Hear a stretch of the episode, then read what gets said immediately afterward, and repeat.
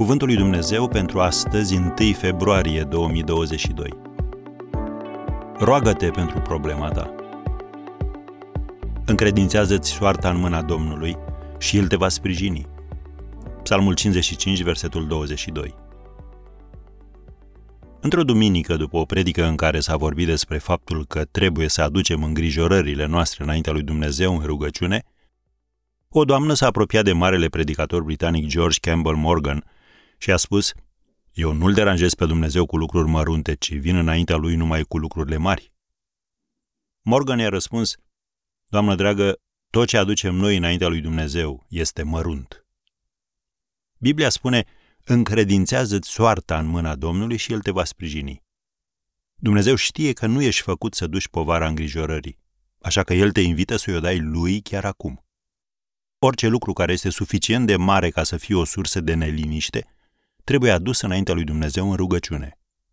Apostolul Petru scrie în prima sa epistolă, capitolul 5, versetul 7, Aruncați asupra lui toate îngrijorările voastre, căci el însuși îngrijește de voi.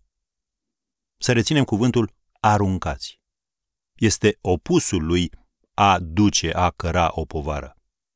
În clipa în care îți dai seama că o îngrijorare începe să te apese, aruncă-o asupra Domnului, știind că El însuși îngrijește de voi.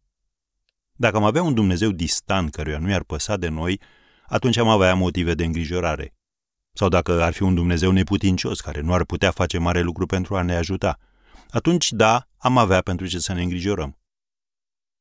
Compozitorul Joseph Scriven, autor între altele al imnului Un prieten bun și un frate, a formulat astfel O, ce pace adesea pierdem, câte dureri fără folos, doar că nu aducem totul la Domnul rugă prin Hristos. Adevărul este că, pe măsură ce îi dăm îngrijorările noastre lui Dumnezeu, descoperim cât de mare este El cu adevărat. Fie acesta gândul nostru de căpetenie, azi.